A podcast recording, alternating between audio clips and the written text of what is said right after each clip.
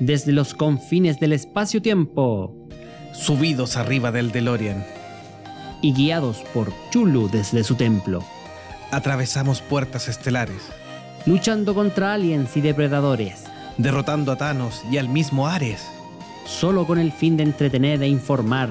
a todos los fanáticos de Midgar. Acomódate en tu Baritech Llama a tus amigos rebeldes. e invítalos a escuchar en tu reproductor favorito. Todos los temas geek que a un buen fanático pudieran interesar. Estás por escuchar el podcast de Monjes fanáticos.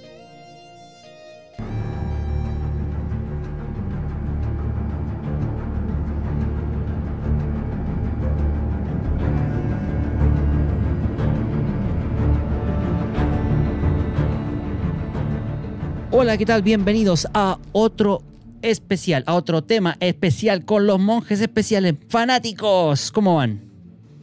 Con los monjes fantasmas hoy día. Fue Monjes todos, fantasmas. los monjes, bueno. De hecho, yo estoy acompañado. ¿no? Acá atrás, miren, acá atrás hay, hay, alguien que vino a visitar el programa, está en el backstage, así. ah. Yo veo gente muerta todos los días.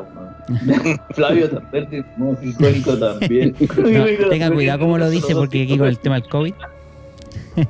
Si no revele mi identidad secreta. Sí, pues, todo el tiempo. I see dead people. Ah. ¿De qué vamos a hablar, monje Jovito? ¿Cómo está? Bien, bien, bien, bien, bien. Hoy día los vamos a empezar a preparar porque como ya hemos, les hemos comentado en otros episodios, estamos preparando un especial paranormal con algunas cosas, pero para que se motiven, ya hemos recibido algunos audios, pero para que se sigan motivando a mandar su, su audio de cosas paranormales, hoy día hicimos un especial de películas de fantasmas. Y tenéis que decirlo de esa forma. Eh, ¡Eh, fantasma. fantasma! Al- Alguien al- para darle le más, está haciendo mal más onda. Saludamos a, a Gab- saludamos a Gabriel Lagos que se une a la transmisión y nos dice hola monjes. Así que, y pregunta si hoy día Delagun está como Ben 10. No, estoy como. Pero no. Haz mostaza. Está como. No, está como Mike. Como- Mike como- del, como- el El Minecraft. Minecraft, el Minecraft, es un, zombie de Minecraft. Claro. Un zombie del Minecraft. El zombie de Minecraft. Siento cierto grado de incoherencia de la con algunas cosas que estábamos conversando previo al inicio del programa. Es una alusión. Es que a mí me dijeron que íbamos a seguir conversando, pero al final cambiaron a fantasma. A alguien se le hizo, así que vamos a cambiar el tema. Ya que el, el tema progre no pega. Hicimos el viejo rata, bueno. Claro. Así que voy a poner, voy a, esta vez me voy a congraciar con los niños rata de, que nos siguen. Sí, en- pero en ya, Twitch. ya- ya va a haber un minuto donde analicemos este temas de algunos cambios en los cómics y todo.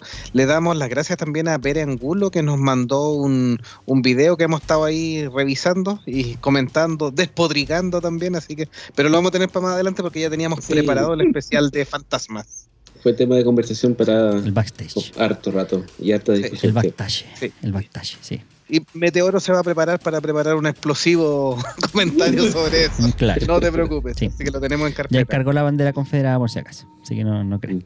Sí, señores, les quiero avisar que mi bandera confederada ya fue encargada. Está un poco difícil conseguirla con todo lo que está pasando en Estados Unidos, pero viene directamente desde el sur del Mississippi. Ay. Así que no se preocupen, en algún minuto, dependiendo cómo de cómo ande el correo caracol que generalmente manda estas weas desde Estados Unidos hasta acá, va a llegar y la van a ver aquí flameando detrás mío. detrás mío. No se preocupen. Trump 2020, vamos. No, yo, eh, ni- Así ni- que ni saludamos a Felipe. Tapia también, que se une a la. Nos dice: Aguante la Doom Patrol. Se estrenó segunda temporada de Doom Patrol. Así es. Muy buena Ya, serie. ¿Ya? Qué bueno. Qué. Así buena, buena serie ahí. Los X-Men de DC. No, en realidad, la Al Doom revés, Patrol, sí, la Doom Patrol de la Marvel. primera. Ca- en la Doom Patrol de Marvel, sí. Sí, sí, es el Pero la- de, las, de las películas fantasmas tenemos entre todos eh, algunas de terror mismo, otras de mm, comedia, algunas románticas también, así que hay de todo. Eh, ¿Se presta para estos fantasmas? El típico fantasma con, con la sábana blanca, ¿o no? ¿Y por qué tendría que ser ese fantasma? eh, que para nosotros era un icono clásico de, de nuestra infancia ahí en los 80, donde veíamos el pipitipao. Que no te que imaginas Sí, pues. en tu canal. Así. Ahí teníamos un, un- el, el fantasma Blé, Sí, el fantasma Blé. Ese era el clásico fantasma de la sabana. el el que hacía Sí. Legendario es Fantasma Blade. Ya creo que sale hasta en las cartas de Magic, weón. no me extrañaría, weón. Legendario. Pero yo creo que todos jugaron a ser fantasma en algún minuto. Con alguna sábana, ¿o no? Sí, No, yo jugaba a cazar fantasmas, la A cazar fantasmas. Con un palo. Sí. Es que la verdad, siempre ha habido espíritu alrededor mío, entonces ya estoy acostumbrado. A ver, cuéntate una historia de esa, po. A ver, un espíritu, a ver. Mira, ya, un, un, un pequeño preview de lo que va a pasar en la próxima sesión. Hace esta semana, esta semana solamente, estaba con mi señora esposa en la cocina, estábamos los dos haciendo cualquier otra cosa nada que ver, así como de del día, y de la nada en una a la cena, bueno, donde se, o donde se ponen las weas para comer. Bueno, bueno, no, no tengo, no conozco tanto estos nombres, bueno, no sé. Claro, se te olvidó el idioma De la nada, los, los únicos dos en todo ese sector de la casa. Y de la nada alguien bota la pimienta, bueno, así, pa, al suelo. No, no hay ni temblores, ni movimiento, de nada, absolutamente nada. Es como si ahora en este mismo minuto estamos todos conversando y a ti, joven, atrás, weón, alguien te bota alguno de los chiches, weón, que cualquier weón hace pum. Y nos quedamos mirando en cara de, what the fuck. Y fue como, ¿quién nos botó la pimienta? Y yo, Meteoro, cosa, ¿cuánta cerveza hubo antes? ninguna, Piscola, ron, whisky. Nada, absolutamente nada, absolutamente nada, ningún tipo de estupefaciente ni droga ilegal, bueno, absolutamente nada. weón. Ni ayahuasca, ni. corriendo, Nada de eso. sentados, conversando las vicisitudes del día, weón, y de repente, ¡pa! la pimienta al suelo. Alguien le hizo literalmente así, al suelo. Yo me enojé, po, pues, una de las cosas que me enseñaron algunos viejos, viejas personas respecto a este tema, era que cuando uno está enfrentando un espíritu que a lo mejor está molesto y te empieza a hacer algunas huevadas de la casa, lo que tenéis que hacer es echarlo. Y lo tenéis que echar en mala. Así como que, ¿qué guay te pasa? Así como que tenéis que tirarle la foca. Y se va. Entonces yo me paré y me acordé de una línea en una película que nada que ver en realidad que es Ciudad de Ángeles. Esta weá que hizo el Nicolas Cage, weón, que se creía ángel, weón, una weá que se cayó. Eh, donde decía, no puedo verte, pero sé que estás aquí. Ah, Yo me paré en medio de la cocina y le dije exactamente lo mismo. No puedo verte, pero sé que estás acá. Ándate. Y no pasó nada más en toda la noche. Para Así nuestros amigos, existen, están entre nosotros. es una. ¿cómo se llama? Y como te digo, así como esa historia, tengo varias, pero las quiero guardar, las quiero guardar para cuando conversemos estos temas de verdad. Sí, el especial paranormal, así que lo invitamos nuevamente a que nos manden sus historias, las pueden mandar escritas, un mensaje, pueden grabar el audio, que les dimos todas las posibilidades para la sesión de paranormal de monjes fanáticos. Sí, en el chat de hecho vamos a dejar el audio también ahí, o sea, el enlace para que nos graben el audio si es que quieren y si no, monjesfanáticos.gmail.com escriban su historia, nosotros la narramos en vivo en el especial de eh, historias paranormales. Vamos a hacer historias diferentes eh, y, y cosas paranormales. Pero hoy nos vamos a abocar a una sola cosa, eh, a un tema, mejor dicho, específico dentro de esto, esto de las apariciones. ¿No es así, querido monje icónico? Así es. Pero antes de empezar, Meteoro ya lo dejó claro, pero quería saber si ustedes, ¿cuál es su postura frente al tema? ¿Se declaran creyentes? ¿Se declaran escépticos? Yo todavía soy escéptico. Porque todavía no me me he encontrado. De hecho, me acuerdo que tú lo dijiste una vez. Me- también me gustaría, aunque me literalmente me recague de miedo, me encantaría encontrarme alguna vez con una aparición como para de verdad creer en eso. Aunque, bueno, mi esposa que trabaja mucho tiempo en, hospital público, dice que ese tipo de lugares, por ejemplo, están súper cargados de energía y, de repente, por ejemplo, en turnos no- de noche se ven cosas raras, o sea, apariciones y todo. Pero, por ejemplo, yo sé que usted, amigo, que también trabajó, monje ha trabajado en, en hospitales, no, no ha tenido esa oportunidad, entonces no sé ahí si creer o no creer. I want to believe. Mira, yo he trabajado toda mi vida rodeado de muertos. He hecho turnos, he tenido que dormir ahí. ¿Y tu jefe? Y, eh, Dormiste con los muertos, weón. El weón degenerado, weón. ¿Qué onda, Oye, weón? No por si acaso. durante años hacíamos turnos y dormíamos en las residencias que teníamos en un hospital antiquísimo de más de 100 años, donde han muerto miles de personas. La residencia donde nosotros dormimos estaba al lado de la capilla donde velaban los muertos. ¿Y tú crees que pasaba algo? Que se habían colgado las monjas. Nunca nada, ni la más mínima aparición, ni el movimiento de la pimienta, ni la luz que parpadea, ni el ruido raro, nada, cero. Como, lo hemos conversado con los chiquillos varias veces. Yo espero que alguna vez en mi vida me ocurra algo paranormal. Seguro que me voy a caer de miedo. O que me aparezca el ovni o cualquier cosa. Pero hasta ahora, nada. Nada, nada. Don Jovito, ¿usted eh, ha tenido alguna aparición extracorpórea, digo, paranormal? De fantasmas no. Te- Tengo una historia que la voy a guardar para el especial paranormal, así que eh, ahí viene con, con detalle. Me Con detalle. A pesar, a pesar de que me pasó a mí, yo todavía soy bastante escéptico, pero, pero sí tengo ahí el punto de la, de la duda. Ya sabemos que nuestro amigo Meteoro es creyente porque ha tenido mucha experiencia y sobre todo en su familia y nos ha contado algunos chascarros que los guardaremos obviamente para nuestro especial de paranormal. Y agradecemos ya de por sí a Gabriel Lagos que ha sido el primero en enviarnos su audio con su historia. Ya la tenemos guardadita y esperando ahí para este programa especial. Ya saben, les invitamos entonces para que se unan a nosotros. Dejamos el post eh, en la página de Facebook eh, para que ustedes lo- los em, manden su audio si quieren o escribirnos, como les decía, al correo monjesfanáticos.gmail.com. Pero también lo vamos a dejar en, este, en el chat de este video en vivo, por si acaso. Y démosle eh, paso entonces al tema principal del día de hoy. Don Jovito, usted va a ser el, el hombre de la batuta el día de hoy. Nos va a ir contando nosotros Sí, como le, buenos le voy contando las películas, sí, y ustedes me van a contar. Hay muchas que hayan visto, pero yo creo que la primera no, pero es para hacer la ambientación de que en, en el cine clásico, en 1947, eh, Joseph Mankiewicz, un director de las películas clásicas de esos años, años 30, años 40, eh, termina su carrera más o menos en los años 50, dirige la película El fantasma y la señora Muir. Eh, ambientada en los principios del siglo XX, una joven viuda, Lucy Muir, interpretada por la actriz Jean Tierney, decide mudarse con su pequeña hija, Natalie Wood, que aquí sale chiquitita, pero que a la, a la- a la postre, en los años 60, será una de las musas del cine hollywoodense. Se mudan junto a una casa junto al mar y ahí aparece el fantasma de un antiguo capitán de barco, interpretado por el actor ganador del Oscar, Rex Harrison.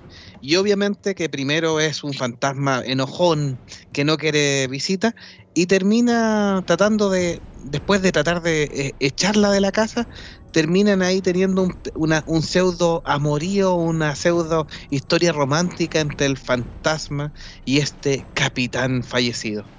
Em, a pesar de todo, en la década del 60 se hizo una serie de televisión de nuevo con esta, con esta misma idea. No sé si la, si la han visto. Yo la conozco. No, para nada. No, no me suena la verdad. Tampoco me interesó mucho la premisa, ¿qué querés que te diga? Pero bueno, es No era muy paranormal, la es verdad. una película de fantasma. En esa época, bueno, lo más seguro es que tenéis más películas de ese toque, Jovito, que mencionar. Pero en esa época, eh, la visión que teníamos de los fantasmas era bastante como inocente, bastante infantil en realidad. ¿Eh? Ese es el punto que yo quería rescatar de esta primera película, diste en el clavo, porque por eso la puse, porque es muy poco conocida, pero es como la visión de los años 40 y 50 sobre los fantasmas, principalmente fantasmas buenos. Claro, no es malo. Después partimos al mar. De hecho, el- el- las técnicas cinematográficas para efectos de fantasma, uno podría pensar por lo arcaico tal vez del cine de los 40, 50, eh, no sé, el típico disfraz o el maquillaje o, la misma sábana que conversamos al principio sí, como disfraz, pero en realidad eh, se dieron producciones interesantes y con uso de técnicas de iluminación y fotografía que hasta el día de hoy incluso son técnicas apreciadas pese al, a, como te digo, la tecnología tan escasa que había en aquel entonces. Entonces, habían películas de fantasma que tal vez no tenían una historia muy potente, pero esto de jugar con fotografía y de hacer transposiciones, por ejemplo, de toma, hacía que tuvieran efectos bastante interesantes para la época, por supuesto. Blanco y negro. Sí, de hecho, de, hecho el montaje eh, para hacerlo desaparecer al fantasma del capitán eh, era ir borrando de, del- Del de los originales y lo iban disminuyendo en, En, en distintos degradé. tomas claro. hasta hacerlo de- desaparecer. Claro. Algo bien artesanal, pero que funciona bastante bien. Y durante su transcurso utilizaban una luz encima, que es un- una técnica como para que tuviera una luz distinta al resto de los personajes y hacerlo más fantasmal. más, claro, más destacado. Sí. Así que La época todo un dorada clásico. del cine, po. la época dorada del cine, se puede decir. Sí. Sí, saludamos a Pinku León también que dice, esto de fantasmas y cosas paranormales sí que me gusta y nos manda saludos. Así que saludamos a Pinku también. Gracias por, de por allá la de compañía. Chiloé, Gracias al sur. Que nos cuente cómo están los, el sur. el tema de los fantasmas. sur, ahí está lleno de Y nos fantasmas. mande su historia también. Pin- Pinku debe tener hartas historias de fantasmas ahí para o cosas paranormales para que nos comente para el, el especial de historias paranormales adicional a este de fantasmas. Voy ahora al año 84, ya me salto bastantes películas porque este es un clásico y que si yo les digo Beckman, Stan, Spengler y Seymour, ¿quiénes se acuerdan? ¡Jo! Icónico de la los monjes fantasmagóricos de los 80. Claro. Dirigidos por Iván ¿Quién sería, espérate, ¿quién sería quién? Bueno, especifica, por favor, no sé. para ver si me enojo. Yo creo que que- icónico, icónico sería Egon Spengler. Sí, estamos- Siempre lo he visto como dice To-. Totalmente de acuerdo. de ahí a- Estamos de acuerdo, bien. Ya, de ahí en adelante Sí, empieza la. Ya, ya. ¿Quién, quién sería el negrito? Partamos al tiro. ¿Quién sería el Winston Seymour? A ver, ¿quién sería el negrito? Ya nos pusimos complicados. Yo no De quiero ser raza negra, por favor. de soy negro. Ya, pues. Orgulloso, orgulloso de la raza negra. Dale no. Bueno, recuerdo que Winston era como el, el personaje que era como el, el- el equivalente del público, era la persona que no tenía mucho conocimiento de los De fantasmas, historia, pero sí. tenía mucho conocimiento de la, de la vida diaria, del, de arreglar cosas, de, de moverse en el mundo, era como el personaje más Que práctico. contrapesaba un poquito Sí. la parte nerfy de los otros muchachos. Sí, entre chiste y chiste, eh, en su minuto ese, ese tema también trató de salir en esta palestra de, de lo políticamente correcto, porque los tres amigos, que los tres eran blancos, eran parapsicólogos de la prestigiosa Universidad de Columbia de Nueva York, y, el morenito era un técnico eléctrico nomás, entonces em, no tenía los mismos... Y en- incluso era como el cazafantasma ahí que, que, que sumaban ahí ca- casi a la mala costó un poco que Ivan Reitman dijera, oye, eh, esta película partió de tres amigos y nos pareció bien sumarlo y que tuviera una historia distinta porque él no pertenecía a la universidad, pero en su minuto fue cuestionado y, y eh, las típicas tonterías que utilizan. Em, con la elección de Sigourney Weaver también para la dama en apuros de esta primera película y los secundarios bien interesantes también como Rick Moranis o mm, Annie Potts que hace las veces de la secretaria conocidísima de los Que cazafantasmas. era como el, el- la No sé contraparte qué opinan de esta película. sí. Icónico. Es una de mis películas favoritas, me encanta. Eh, si bien, eh, si tú la ves ahora, como que el tipo de humor y el ritmo que tenían las películas en esa época es claramente distinto. Eh, yo creo que rescata mucho de la esencia de los 80, tiene muchas escenas filmadas en, la ciudad que recorren. eh, tiene toda esta parte inocente de algunos de los personajes, la parte mística de, de los fantasmas y lo paranormal. Eh, tiene harta acción, tiene buena música, una película redondita por donde la mire. En realidad, eh, si tú piensas en los intentos que han tenido por eh, continuar con la franquicia, la segunda parte, el, el remake, ahora que van a hacer un reboot, eh, va a ser difícil capturar el rayo en la botella dos veces, porque la mezcla que tenían entre los productores, los actores, los efectos especiales prácticos que no eran con, con CGI como hoy en día, sino que eran hechos a mano, a pulso, artesanalmente, es difícil que lo puedan repetir. Así que bueno, igual estoy esperando que ahora que va a salir esta, mm, esta secuela, reboot, que, que se supone que es bueno, pero vamos a ver, vamos a ver. Y eh, Meteoro. Sí, tu- tuvimos, sí, tuvimos la versión de mujeres, esa es la... Sí, pero de- Ah. después quiero comentar algo re- relacionado. Meteoro, ¿algún comentario que quieras met- eh, ponernos acá? No, que crecimos con esa película, po. crecimos con los casos fantasmas. Y, gran, y además de que es una de las películas que podríamos decir que son de esas transgeneracionales, que en realidad independiente de la fecha donde se, gener- se, se crearon, eh, tú la puedes ver en cualquier minuto, con cualquier personaje, eh, con cualquier eh, persona de distinta generación y la va a disfrutar igual. Es, una, es de esas historias que apelan a todo el mundo, en realidad de una u otra forma, independiente que sea el tema paranormal, tomado de un punto de vista como, una- como humor, más una comedia que, Claro. que una película seria en torno a lo paranormal. Eh, ¿qué más se puede decir? O sea que todos aquí fuimos fan de los cazafantasmas y todavía lo somos. Yo le, tengo mucha fe a Afterlife, a la, a la película que viene ahora. Más que nada por su director. Bueno, el director es el hijo del director original y se- es una persona que, se, es un buen director ya por su cuenta y se crió con estas películas.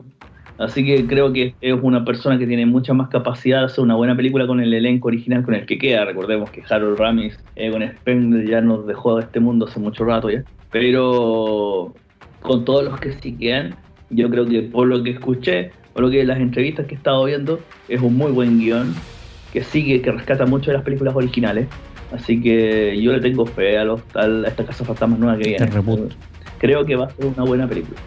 No va a ser para el Oscar, obviamente, ninguna lo es. Ninguna es para un premio Oscar, pero eh, va a ser una película que nos va a dejar contentos en realidad. No como Star Wars, sino que va a ser una película de verdad. Sí, de hecho yo creo que algo que, como bien dicen ustedes, escapa de lo paranormal, que ese es como el, el leitmotiv nomás de la historia, que no en realidad creo yo el, el verdadero argumento, es el hecho de que cuatro personas eh, que eh, han fracasado en sus intentos de hacer algo en la vida, de, ser eh, personas que podemos identificarnos más allá de que sean científicos o como ese o como decían decíamos que, que el Levito Winston era de la- en- alguien de la calle en realidad el hecho de que podamos identificarnos y tomar los roles y, de- y decir, pucha, ya cuatro personas que tienen caminos eh, bastante tortuosos dentro de lo que han querido hacer profesionalmente y que le dan al palo al gato, que como dice, decía icónico, encerraron el rayo, atraparon el rayo en la botella. En realidad esa es la historia de fondo detrás que yo creo que a muchos le identificó y les dio gracia con esto de toque humorístico que venía eh, a hacer más liviana también la historia, porque si no podría ser un drama gigante eh, vestido de, de- de tema paranormal. Y eso yo creo que es parte del, carisma que nos atrapó a muchos en la historia de los cazafantasmas, porque eh, sus personajes, eh, si bien eran eh, muchos comediantes muy de peso, trabajaron una historia que podría ser una historia de, exitismo en su momento, pero de personas que con el tiempo cre- creyeron en algo que todo el mundo decía que les iba a ir mal, que no iba a funcionar. Y por eso el tema de los fantasmas pega tan bien, creo yo, en esta historia, calza tan bien, porque qué mejor que algo totalmente inverosímil como la creencia de fantasmas, para quienes son escépticos, como lo planteamos acá, eh, y que a la larga resulta ser un, un mundo donde sí hay fantasmas y, se pueden atrapar además y, pueden lucrar poco menos porque hiciste un, todo un, un negocio de este tema y además te convertiste en héroe porque la película al final también los, los, eh, los levanta como héroes de la ciudad al ser los pioneros de este tema de cazar fantasmas. Así que imagínate cómo pasamos de, de- de este tema de fracaso, de, lo que hacíamos a ser totalmente eh, derrotados a eh, convertirnos en héroes de toda una ciudad tan importante como fue Nueva York. Así que yo creo que esa historia es la que nos identifica también de fondo con respecto a los cazafantasmas y hace que los queramos más todavía. Algo que le faltó al, reboot femenino. ¿eh? No, no tiene nada que ver con que sean mujeres. Es una película que tiene mucho corazón. Se nota que está hecha con mucho cariño por parte de la gente que estuvo involucrada. Y más encima hay mucha química entre los protagonistas. Eh, o sea, Bill Murray, que tiene como este, mm, este humor tan especial de él, que parece que siempre eh, actuara de sí mismo en todas las Claro. películas. eh, contrapuesto contra Dan Aykroyd, que hizo este personaje que era, que era como tan inocentón, así como súper bien intencionado y Egon que era como el, el más objetivo, el cuadrado, pero que a la vez tenía ese talento para el, para el chiste de la mirada, del ojo, de cómo, cómo te quedaba mirando, que eh, servía para realzar lo que estaban haciendo sus compañeros de elenco. Eh, y por eso es que es difícil de, repetir, porque tienes que encontrar gente que tenga ese tipo de química y que lo pongan al servicio de una película y de un guion que esté a la altura, que no casi nunca se logra, casi nunca se puede. Bueno, así es como se crean los clásicos realmente. Sí, no, y de hecho, eh, interesante de como menciona Pinco en el, en el chat, que es una película que en realidad se hizo a pulso y que incluso había, si no mal me equivoco, como una anécdota, el papel protagonista estaba para un actor que se negó totalmente porque encontró que era muy ridícula la película. Y ahí fue donde el mismo Ar- Dan Aykroyd, que era parte de los guionistas de, este, decidió actuarla por él mismo jun- y, y- y juntar a un elenco que fuese como más del toque de la, de la historia que estaba proponiendo y no de lo que los estudios originalmente querían, que querían algo mucho más serio, más más tirado a la ciencia ficción que a la comedia. Sí, no, cómo, cómo olvidar a Pegajoso, cómo olvidar al, al monstruo de Malvaviscos, Claro. que es un fantasma, pero Tierno. lo hace, lo hace simpático y con algunas cosas científicas que dan como, más que rigurosidad científica, dan como gusto verla. O sea, el, el tema de la trampa, el ectoplasma, son cosas que se han escuchado de los fantasmas. Entonces, eh, es, es buena, buena película. Sí, no es cierto. Más encima que nosotros que éramos chicos en esa época tuvimos después algunos videojuegos. Yo me acuerdo que en el Atari teníamos un videojuego de los cazafantasmas que era bastante decente. Tenía hasta la canción con karaoke para cantarla. Y tuvimos la serie, ¿se acuerdan la serie de dibujos animados? Sí, Que era una serie bastante buena porque estaba bien animada, bien dibujada y tenía buenas tramas que eran un poco más complejas que lo que estábamos habituados en esa época, ya lo hemos comentado en otros episodios, y tenían eh, muchos elementos de la película, los cuales a su vez eh, les servían para ir ampliando la mitología de la que rodeaba a los cazafantasmas. Eh, Súper buena serie. también, sí. Así es. Una muy buena película para recordar. Jovito. Y avanzando, sí, avanzando en las siguientes películas, todavía en el año 87 hay una película que viene desde el lado de Hong Kong, pero es una película que calzó muy bien con el espíritu ochentero, este de las mechas paradas, este de la, del, de la, de discoteca estrafalaria y todo eso, dirigida por Xiu Chung Chin. Es una historia china de fantasmas del año 87 y era una mezcla de terror, un poquitito de locura psicodélica y los fantasmas chinos. Y obviamente un joven enfrenta el espíritu de un ser que empieza a, captar almas para su, para su amo, pero descubre que en realidad es una bella joven de la cual se enamora, en la cual obviamente que debe tratar de liberarla de este espíritu malvado, con una escena y una estética bien interesante, fue todo un éxito, fue una de las películas orientales que mayor éxito tuvo en Estados Unidos y en el resto del mundo.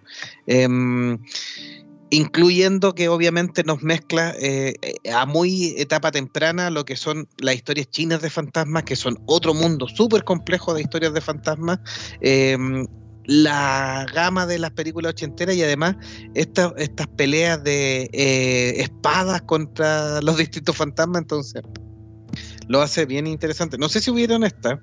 Esta la dieron bastante en realidad, incluso creo que en la televisión abierta. Esta película yo la vi y en realidad no tenía idea que había sido exitosa. La primera vez que la vi, la, vimos, la vi en un programa que daban en esa época acá en Chile que se llamaba Maldita Sea, que era como un programa de trasnoche en un canal chico donde un par de nerds se dedicaban a analizar películas oscuras que eran así como bien sangrientas o, o de bajo Perdón, presupuesto y se reían, claro. repetían las escenas. Sí, perdón que lo corrija. Era un trío de nerds y una alcaldesa. Uy, ¿verdad? que había Eh, claro. ya, perdón. y una Y una alcaldesa. alcaldesa. Entonces, ahí salió esta película y yo la encontré súper buena. Y después eh, ellos tenían como. mm, El mismo canal daban a veces las mismas películas, pero les daban 100 comentarios. Y es una película que, si uno se sobrepone un poco al shock de la estética que tiene, porque tiene el típico, la típica estética de película eh, hongkonesa, ochentera de bajo presupuesto. Era una película súper entretenida, estaba bien actuada, bien, era muy dinámica, las, tenía unas escenas de acción súper entretenidas. Eh, los personajes eran muy atractivos. Me acuerdo que estaban, bueno, la pareja de protagonistas que eran así como bien, eh, bien soso, pero estaba el, el mentor del, protagonista que era un cazador de fantasmas, absolutamente distinto a lo que nosotros estábamos acostumbrados, era como una especie de monje guerrero que además tenía estos sellos para sellar a los espíritus, que y era muy hábil y muy borracho. Estaba también el líder de los fantasmas, que era una, como una especie de bruja o una hechicera muy poderosa que tiene una lengua con la cual ella hacía todas las maldades. Gigante. Y es una excelente película. Yo se la recomiendo que no, que no la haya visto y que le interese un poco el tema, que la busque porque es muy divertida y muy, muy recomendable.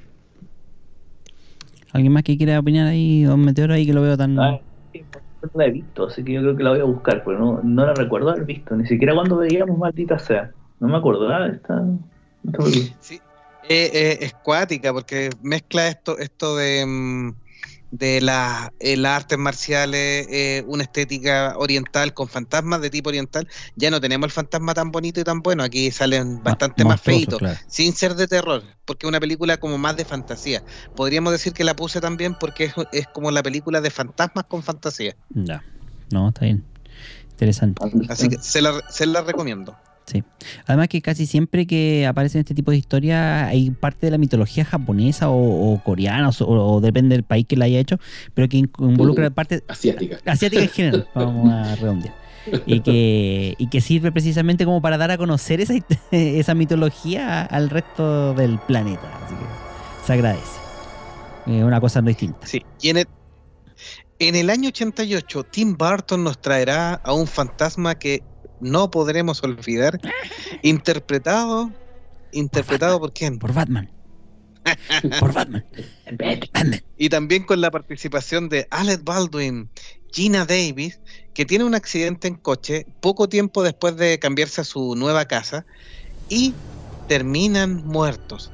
Y ahí aparecen los nuevos propietarios de esta casa, interpretados por Je- Jeffrey Jones y Catherine O'Hara, eh, y que aparecen con su pequeña hija llamada Lydia, interpretada por una jovencita Winona Ryder, que hace este papel sombrío de esta muchacha media gótica, muy, muy en la onda de lo que mm, de lo que busca Tim Burton en sus primeros papeles. Esto aquí mezcla lo estrafalario de los fantasmas, eh, su visión gótica, la araña, eh, la misma Lidia que se viste en forma gótica con los ojos, etcétera. Y obviamente llamarán a Michael Keaton invocándolo tres veces como cuando nosotros hablamos mal inglés o algo que hablamos como cualquier cosa. Aquí a Esta Beetlejuice. persona que no queremos mencionar. Claro. Beetlejuice. Beetlejuice. Beetlejuice, que es así como tenemos a los exorcistas en el caso de los humanos, aquí los fantasmas tienen a Beetlejuice, que es como un bioexorcista y que se dedica nada más ni nada menos que a exorcizar las casas, pero de la gente viva, para que los fantasmas sigan manteniendo su eh, casa. Una película muy estrafalaria que le si- eh, significó a Tim Burton también eh, el paso a, a dirigir Batman también, fue su, su carta de entrada, porque además ganó el premio Oscar al mejor maquillaje, nada menor para una cinta eh, en tono de comedia de fantasma, bien estrafalaria y con Tim Burton. Claro. Esta obviamente la vieron. Sí. Sí. A mí me llama la atención de esta película. eh, Hay una escena donde eh, él entra como al purgatorio y hay todo como una zona que es súper burocrática, donde hay montones de, de fantasmas, o sea, de, de muertos esperando que los vayan a como a recibir al, al- y que no saben que están ahí y son distintos tipos de, de monos. Y me llama la atención de que dentro de como fantasma hubiera todo un tema burocrático pues, que, que era justamente el- el- lo que la analogía que hacía como que no quería Beetlejuice no quería pasar por todo eso, o sea, conocía la regla y todo, pero él quería quedarse en el mundo humano porque no le interesaba ser parte del, del inframundo ahí o del infierno ahí, entonces, pero se sabía las reglas, como aquel villano así como canchero que, que sabía por, por dónde pasar el- las leyes y pasarse eh, eh, en alto todo ese tipo de trámite absurdo, que era parte de humor también, la que tenía la película. ¿Algún comentario? Sí, que también de una, dio lugar a monitos Sí, animados. la serie. Sí. En esa época. En esa era- época, que- Me- me- icónico primero, actor, en esa Claro. época que Tim Burton hacía películas buenas, todavía. que después como que perdió el rumbo. Pero tienen razón ustedes que él estaba como definiendo su estilo y, y fue súper característico y es como su, su firma, porque esta eh, mezcla de, de gótico como medio barroco, exagerado, medio chistoso, como que no se lo toma en serio y que a la vez da susto, es, es como la firma de Tim Burton y que lo, fue una, parte una de las cosas que lo hace más reconocible. Mm, Sí, Eh, es una buena película que tiene nuevamente un excelente elenco para la gente que, que somos de esa época. Y muchos actores que son súper conocidos en esa época eran re jovencitos. Alec Baldwin, por ejemplo, era súper jovencito, Gina Davis, eh, Winona Ryder, ni hablar, en esa época todavía no, no andaba por ahí robando. claro. O en Stranger Things. o haciendo. Y el mismo Michael Keaton, quien todavía no era muy conocido, que uno lo asocia con su rol de Batman, o de villano, o de superhéroe, qué sé yo, pero en ese, en esa película es un rol muy, muy de comedia, muy loco, muy, muy payaso. Eh, es una buena película. Sí. A mí me gusta. También, además, que. ¿Cómo no va a ser reconocible la escena esa en el comedor cuando empiezan a bailar Everybody Fight? Hey, hey, hey. Ahí le señor. puso. Gabriel Lago te puso la letra de la Sí, no sé, ahí está. Gracias, gracias Gabriel ahí por el apoyo.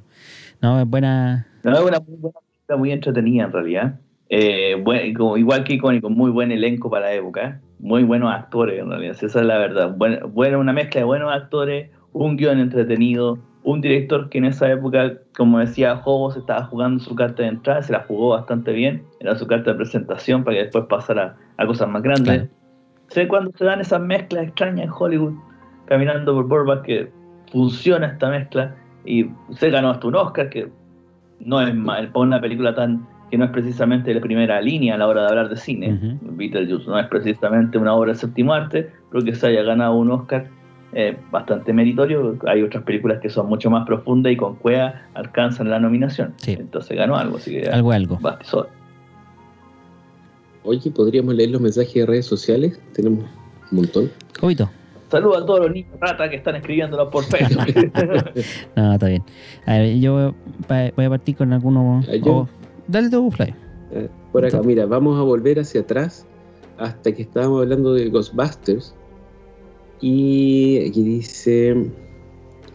Pincu León dice: A mí al menos me parecen más interesantes esos montajes que las que hacen ahora con mucho CGI. Me gustaban más los montajes de luz y las perspectivas. Sí, lo que conversamos. Después dice: Tengo historias de fantasmas y ovnis, pero cuando me lo dejen les cuento. Ya está anotado. Sí. Dejamos el enlace, perdón. Después eh, dejamos el enlace ahí en el chat también ahí para que lo, lo tengan ahí. Después, respecto a Casa Fantasma, todo hecho manito, pegajoso, era lo más. Sí, era entretenido. Aparte que un personaje Y- que en la serie se volvió más importante también, ¿ah? Es que yo creo que los creadores no se podían haber imaginado que iba a ser tan popular. Que pegara también. Es de esas cosas que le gustan a los niños. En Sí. serie hubo un escándalo con Pegajoso. Bastante interesante. A ver, a ver. Nos ponemos Sí, sabrosos ya. Mira, la- la- si ustedes recuerdan, si no recuerdan mí, los que nos están escuchando también lo pueden recordar, la serie de los cazafantasmas tiene como dos partes en realidad.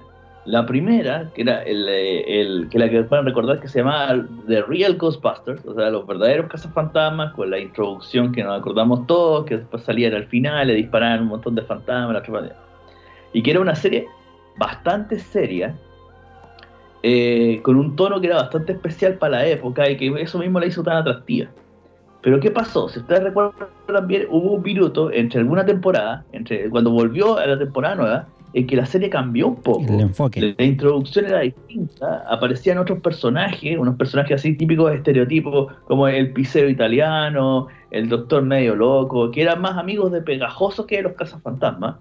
Y eh, la serie to- tomó un vuelco enfocándose más al personaje de Pegajoso, del, del fantasma chico, que a los cazafantasmas propiamente tal. Para nosotros como niños, en realidad, como que te da lo mismo el cambio. Así como que, ah, ya, como que de repente cambiaron algunas cosas, pero la serie mantenía un tono regular con algunos cambios importantes, pero mantenía un tono más o menos eh, regular que no te hacía cambiar algo. Pero ¿por qué fue ese cambio? En realidad, en esa época, menos acá en Chile, andáis eh, eh, preguntando cosas de farándula y que por qué hacían los cambios en serie de este toque. La razón fue de que en Estados Unidos, cuando terminó la última temporada de Real Ghostbusters, vieron de que tuvieron que hacer una encuesta por el tema de los ratings y veían de que la serie estaba bajando mucho en rating. A pesar de que mantenía números decentes, había un descenso que se estaba, se estaba pronunciando. Hicieron una encuesta sobre qué era lo que les gustaba, lo que les gustaba de la serie, bla, bla, bla, bla, bla, y salieron un montón de cosas que obligaron a cambiar al personaje Pegajoso y a ponerlo a él dentro del centro de la, de la serie. Y son cosas así que uno no, no se da ni cuenta, pero si te das cuenta, en ciertos minutos de la serie, el, sobre todo al inicio, las primeras temporadas, Pegajoso tiene, no tiene cola. Tiene, cuando tú, cuando dibujan a Pegajoso, lo dibujan como, Como en la una- parte de atrás lo dibujan como un poto, un poto Sí, medio, medio un poroto o una- o un nada. así redondeada. Más, Claro, nada como más. un haba, como un poroto. Claro. Pero después, en otro momento, en- cuando la serie se pone un poco más ligera, Pegajoso tiene una colita. Esos cambios tan simples, esos cambios tan simples fue resultado de esta encuesta, porque habían sectores de padres más conservadores que creían de que cómo era posible que un fantasma estuviera comiendo el poto, weón, toda la, hora- la media hora que duraba el show, weón, y los cabros chicos cuando veían a Pegajoso, no solo Pegajoso se comía todo, era medio, era medio grosero, weón, era medio ordinario. Un meteoro cualquiera. Un meteoro cualquiera, claro. más encima tenía poto. Eso, en eso sí no se parece. Y eso hicieron que la serie tomara como un cierto vuelco, un cierto vuelco que en realidad nosotros como niños en realidad no lo notamos mucho, eh, no, no- no acusamos tanto el golpe, Lo otro que hicieron fue bajarle un poco el tono, por eso aparecieron estos personajes secundarios que eran como más amigos de Pegajoso que de los cazafantasmas. Como que al lado de la estación de bomberos donde vivían los cazafantasmas había una pizzería y estaba el típico pizzero italiano, que, que se llamaba Luigi, para variar, porque todos se llaman Luigi, weón, en esa época. Eh, que, que hacía pizza. Eh, el niñito que, que vivía en el barrio, que también se hacía amigo de Pegajoso y que mientras los cazafantasmas no estaban trabajando, Pegajoso jugaba con era como el vecino bueno del barrio y la huevada era precisamente porque hubo esta encuesta que obligó a los productores a bajarle un poco el tono a la serie, de cómo era originalmente. E incluso los guionistas de la serie no estaban muy de acuerdo con esto, pero obligados, porque obviamente la plata mandaba, tuvieron que bajarle el tono y hay un capítulo en donde otro de los personajes que también sufrió cambios fue el de Janine, el de la secretaria. En las primeras partes de la serie, la Janine es, es literalmente una mujer, como, como todos los otros, es una mujer bien representada como mujer propiamente tal, con todos los matices cómicos que, que venían desde las películas.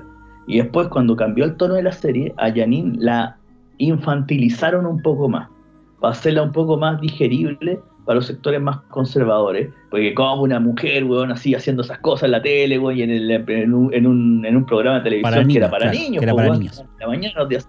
Sí. Y incluso los guionistas, cuando tuvieron que hacer ese cambio, se rían de eso en un capítulo especial donde explican por qué el cambio de Janine había ocurrido. Y había ocurrido por culpa de ellos, lo inventan de un fantasma, que Janine le había vendido como el alma a este fantasma para poder cambiar y hacerse más atractiva a Egon Spengler. Pero en realidad, lo que estaban diciendo los guionistas, en verdad, por detrás, se estaban quejando de todos los cambios que les obligaron a hacer precisamente por esta encuesta. De cualquier forma, la serie igual, la serie animada fue un éxito, independiente de que si Pegajoso tenía o no tenía poto, weón, la weá funcionó exactamente igual. Y lo- eh, todos lo recuerdan con cariño, pero busquen la serie de los cazafantasmas y van a ver que hay ciertas temporadas, las, las iniciales, que son mucho más serias de tono, y las otras son mucho más ligeras. Claro. Bueno, sigamos con el chat. Oye, sigamos leyendo los, sigamos leyendo los mensajes. Sí. Dale. Después, Pinco León dice: el reboot no es malísimo en sí, pero no era, pero no era necesario. Me parece un homenaje decente. Mm. El de ahora, el último, porque el de la chica. No, el de, la, el de las chicas. El, el de las chicas malito. El otro hay que verlo. Sí, por eso digo. Yo creo que más ve más decente el que viene, no, no el que fue. De- sigamos. Mira, yo vi esa película con tantas ganas que fuera buena y no No, lamentablemente no. Sí, el de las Ah. chicas tiene, el de las chicas tiene un punto bueno, que obligó a que hicieran el otro, El que sigue, la otra claro. película. Sí. Y si es mejor, claro, sirvió. Sigamos. voy a seguir Sigamos con el chat. avanzando. Sí. Aquí dice. A ver, voy a saltar algunos porque fueron. Sí, sí, más- dale, se anda saltando.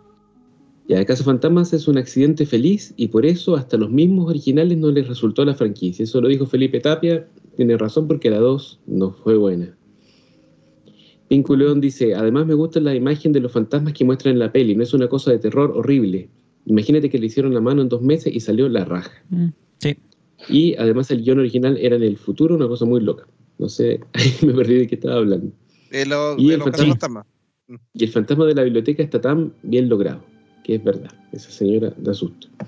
Después Verangulo dice, yo no vi un fantasma en sí, fue una sombra. Lo primero que vi fue como una, como una sombra muy pequeña en forma de una bolsa.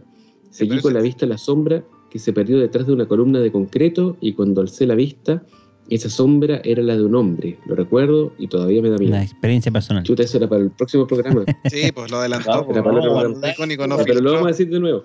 Eh, es una, es una de las lo- formas que se presentan los fantasmas, pero lo vamos a guardar para el próximo programa. Es como mi- el chamán. Chamán Meteoro aquí hablando.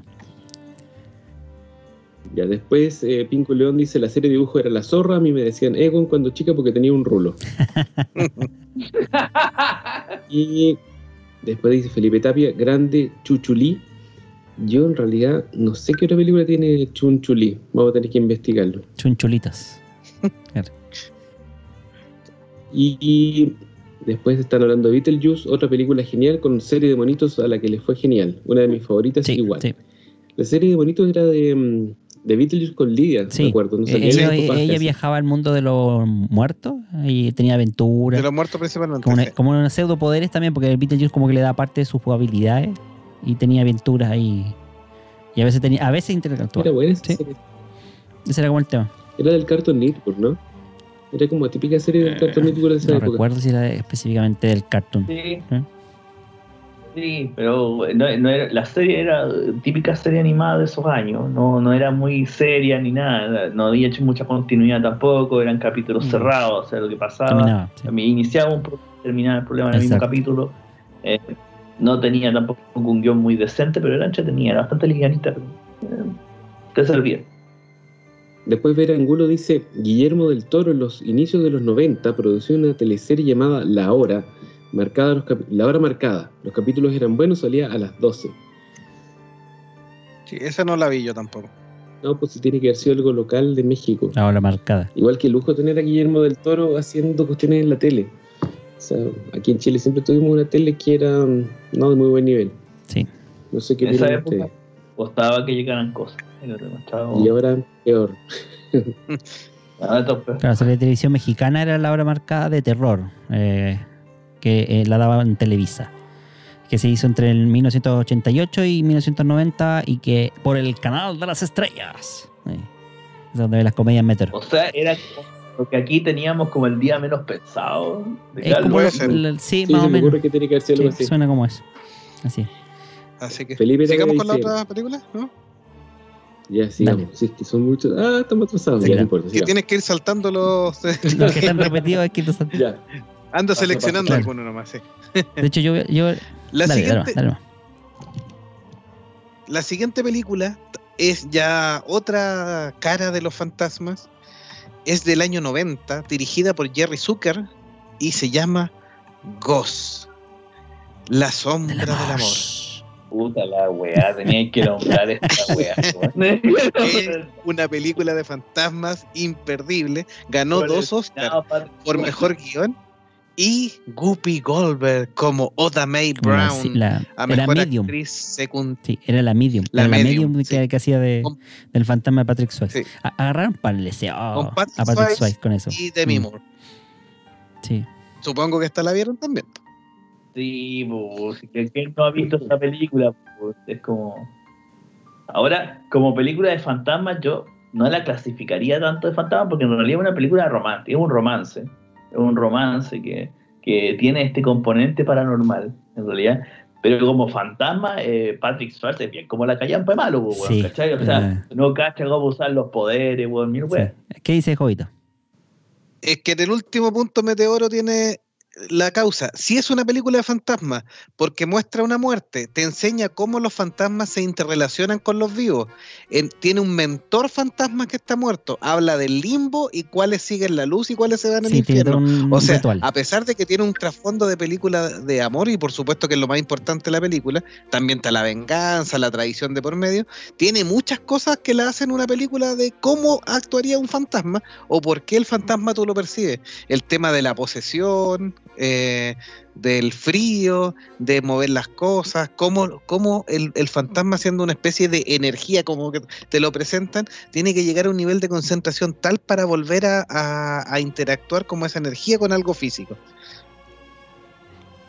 No sé, a mí no me gustó, encontraba muy mamón, weón. La verdad, Ah, muy mamón al weón, así como que, ¡ay, me morí! ¿Qué hago? Y la weá. Y yo digo que, y cuando encuentra a la negra así, tú me escuchas, la que me ayúdame, por favor, weón, y la weá era tontera. No, la verdad es que a mí, para mí no fue de disgusto, porque eh, independiente tengáis razón, sí, muestra muchas cosas respecto de que, qué es lo que le ocurre a las personas una vez que se convierten en fantasmas. Claro. Pero el tono de la película en realidad y el centro de la película es el romance. Y como romance, eh, tal vez puede ser una buena película, bien trabajada en el punto de vista romántico. Yo no soy de película romántica en realidad, pero reconozco que como película romántica sí funciona bastante bien. Pero la parte de los fantasmas, weón, puta, el personaje yo lo pongo al lado de todos mis extraterrestres con problemas y con capacidades diferentes, weón, como ET, como mi amigo Mac, weón. Mongólico, weón. Dígalo, weón. Dígalo, mongólico. En realidad que encuentro. No, sí, de hecho yo insisto que el- el- la falencia de Patrick Swayze es creerse que no es un fantasma.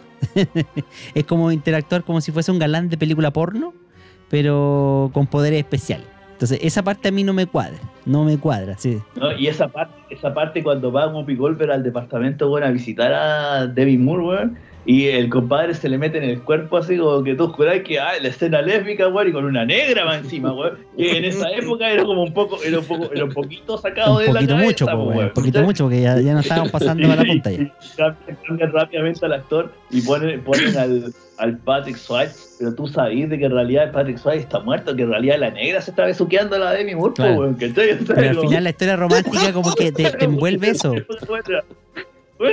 Además que nosotros que en ese tiempo seguíamos siendo niños, porque más o menos de la misma época de Ghostbusters, ¿eh?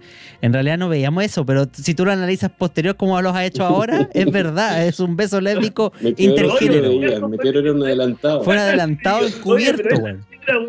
Porque yo veía el fantasma nomás, pero no me preocupaba si la cuestión era lésbica o no, ¿cachai? O, como- o- o puede ser hasta con lengua y...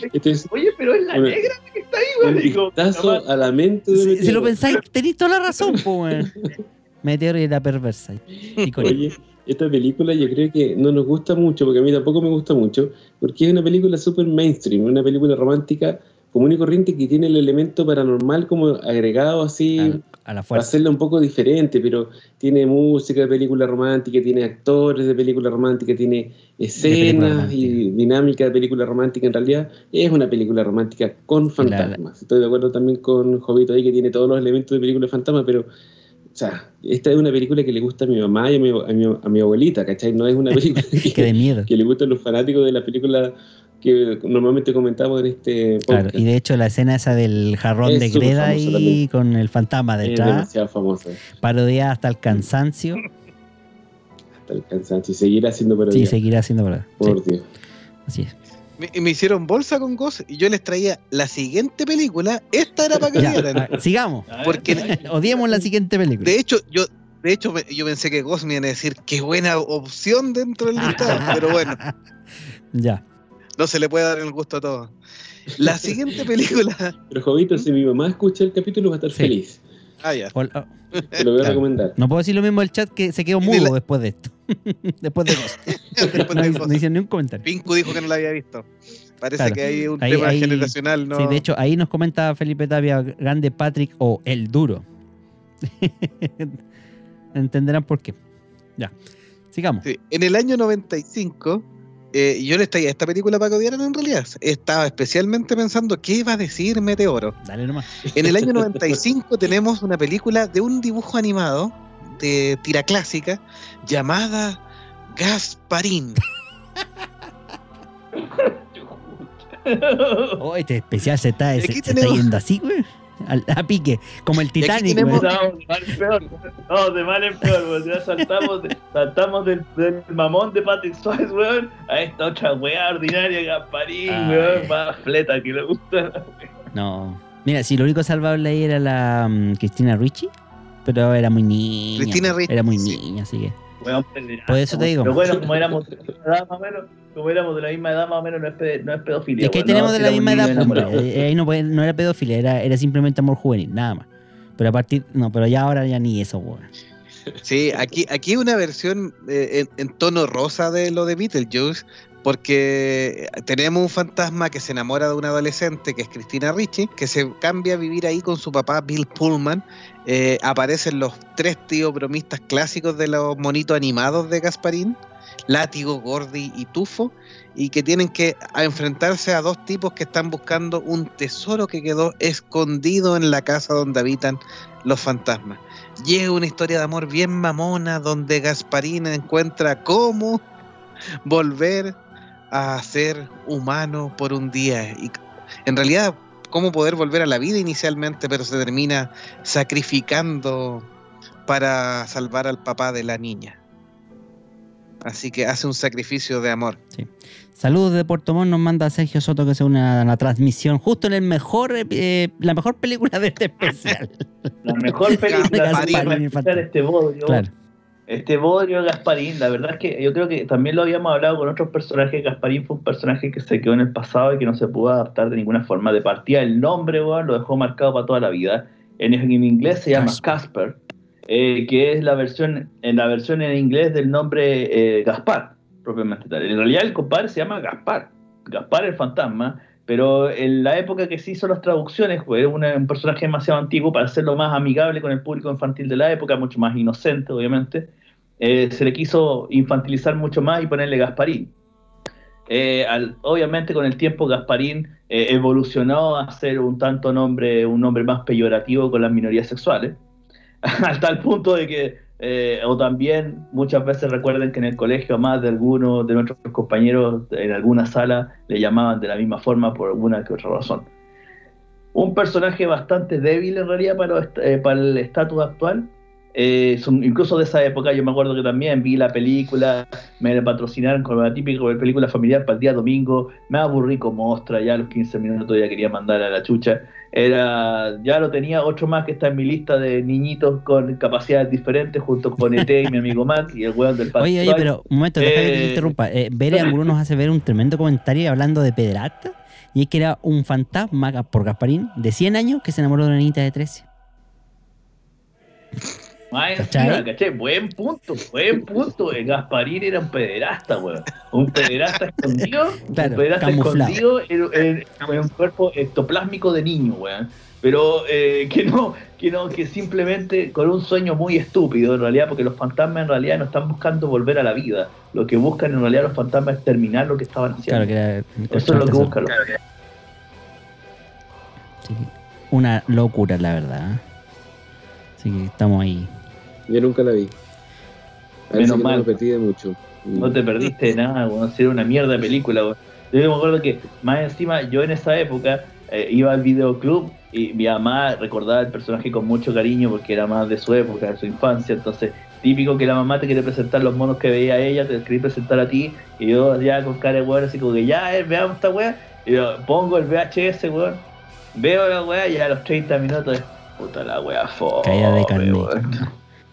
Uy, todavía no se muere nadie, weón. La weá así como que, como que 30 minutos y todavía no se muere nadie, weón. Yo una película de fantasma, weón. Por último, no, ni siquiera me da risa, weón. Después que ya. Weón más de ser amigo de mi amigo Mac, weón. Así que ya, todos para allá. Claro, no, sí, es verdad. De hecho, dice, eh, Gasparín era pederasta y, medio, y bien rarito. Me cae bien Meteoro, dice aquí. ¿Quién? La cinta Vinco, la cinta Vinco. Imagínate si mueres en el baño. Por siempre terminando en el baño. Eh, Bueno, en Harry Potter, Myrtle la Llorona muere en el baño de Hogwarts. sí, tenemos, También es un fantasma. tenemos un saludo también de Felipe. Carbacho, No, Felipe Castro, amigo Felipe, un saludo ahí que está en la No, transmisión. La muerte, weona, se murió en el baño, pues, weón, ¿cachado? ¿Qué? ¿Se la violaron? No, no se la violaron, weón. weón, así que, weón, weón, se murió por ya ni me acuerdo por qué, pero era una weá estúpida, weón. Qué muerte más indigna, imagínate, morir en el baño y, y sentado más encima. Pero bueno.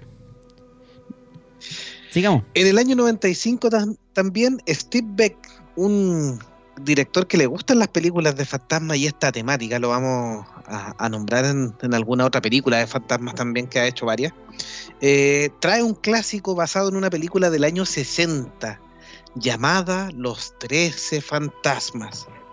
Una película en que busca el golpe efectista, eh, protagonizada por Tony Shalhoub, el, el que protagonizaba la serie Monks, eh, que es un viudo, y obviamente que acompañado por las chiquillas de la época, Shannon Elizabeth, que venía de American Pie, eh, y em, también Matthew Lillard, también que eran de los jovencitos de la época, y nos cuenta la historia. em, esta película, lo bueno que tiene, tiene un, trasfondo de una historia ba- bastante compleja, pero aquí donde le tratan de dar una película de acciones es un poco inconexa. La casa de cristal, sí, donde quedan atrapados, que tiene distintas piezas, es bien loca y es bien llamativa. Tienen estos lentes que le permite ver a estos, a estos seres fantasmales que ha ido capturando el tío del protagonista, que supuestamente está muerto, Citrus Críticos, eh, que es un cazador de fantasmas, y en el cual él está buscando eh, el poder absoluto, digamos, la vida eterna, y tiene que para eso tener 13 fantasmas encerrados. Así que tiene una buena historia, más que los fantasmas son bien, bien heavy. No sé si esta película la vieron, al menos la versión nueva. No, no la recuerdo, bien, a lo mejor la, la confundo con otra, pero se supone que los 13 fantasmas eran un experimento que estaban juntando, ¿verdad? Sí. Ya.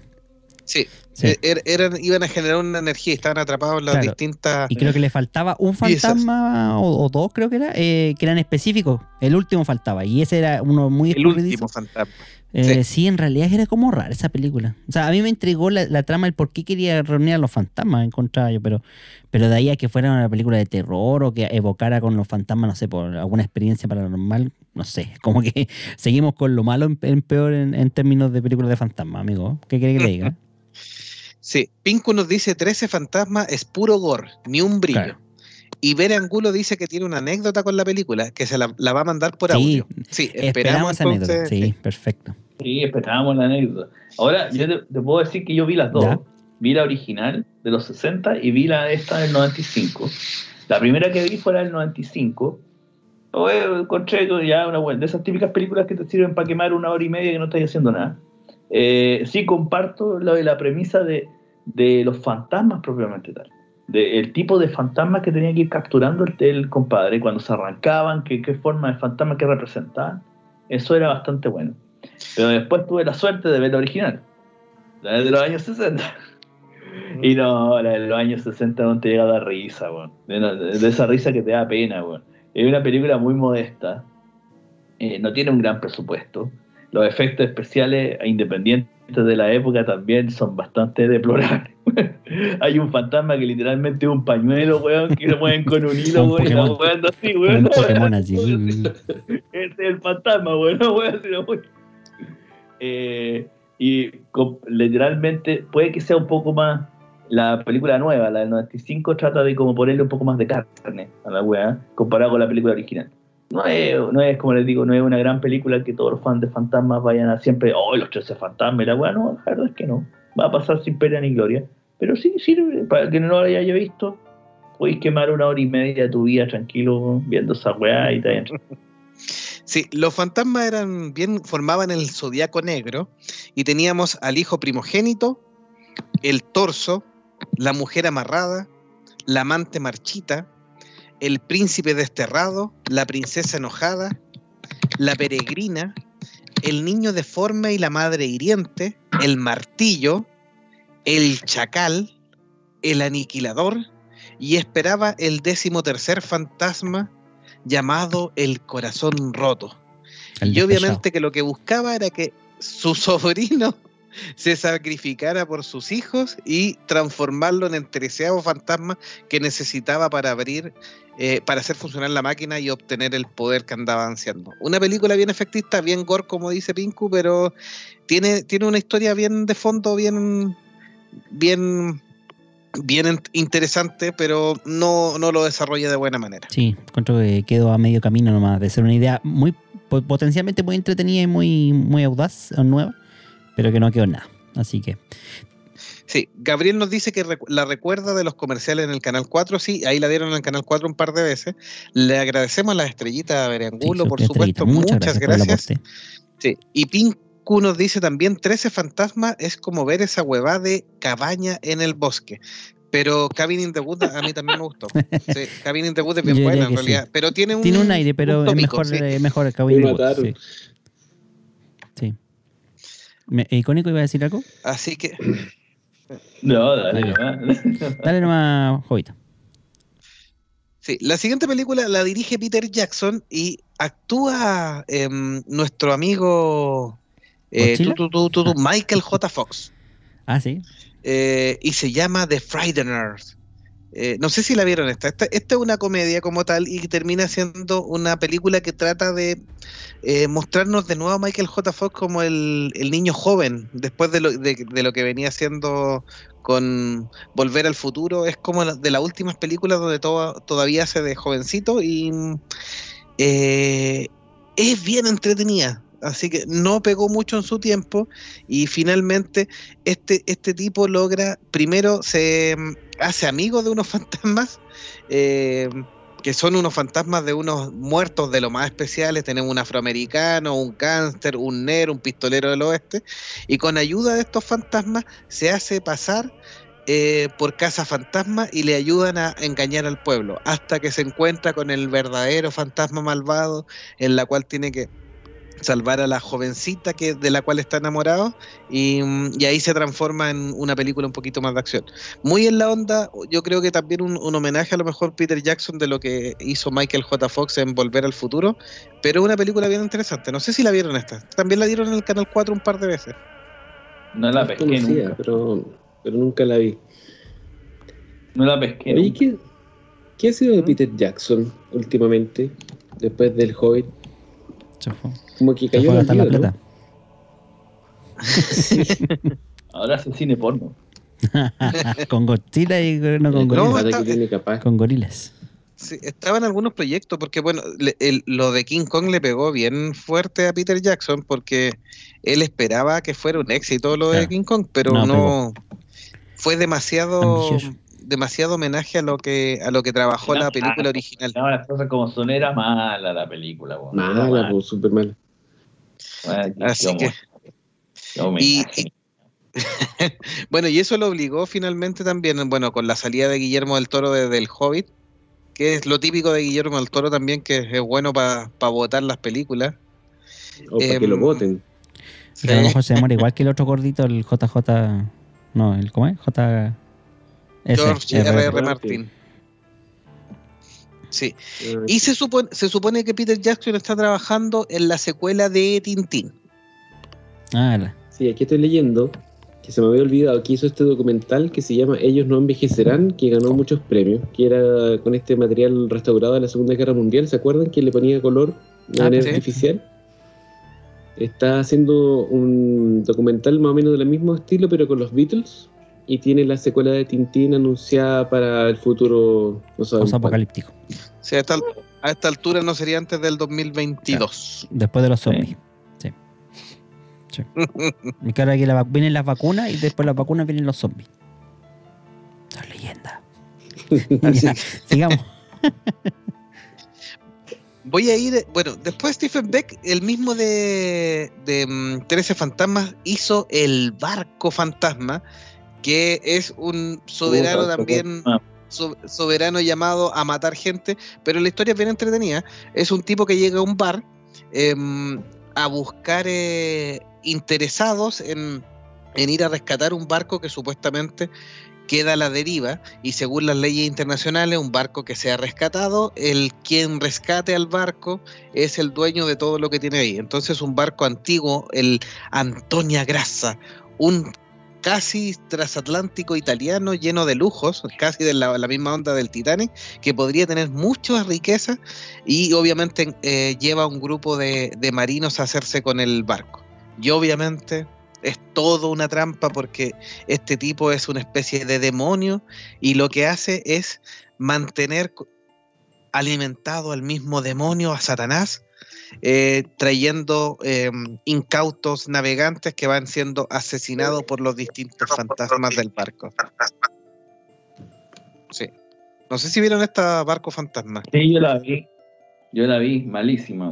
Malísima. Bueno, no calienta como son de invierno, weón. Yo esperaba, bueno, la premisa era interesante, la del famosito barco, la huevada, pero esperaba una por lo menos una película de acción más o menos decente. Eh, me aburrí como ostra. La vi en la tele, en la televisión abierta, ni siquiera la vi así de que de arrendar la película, bajarla, piratearla, no, nada. No, la dieron en la tele, me senté un rato y dije, ay, una película de fantasmas, siempre bien recibida, una película de fantasmas hasta ahora. Un asco, un asco, bueno, no la vi nunca más.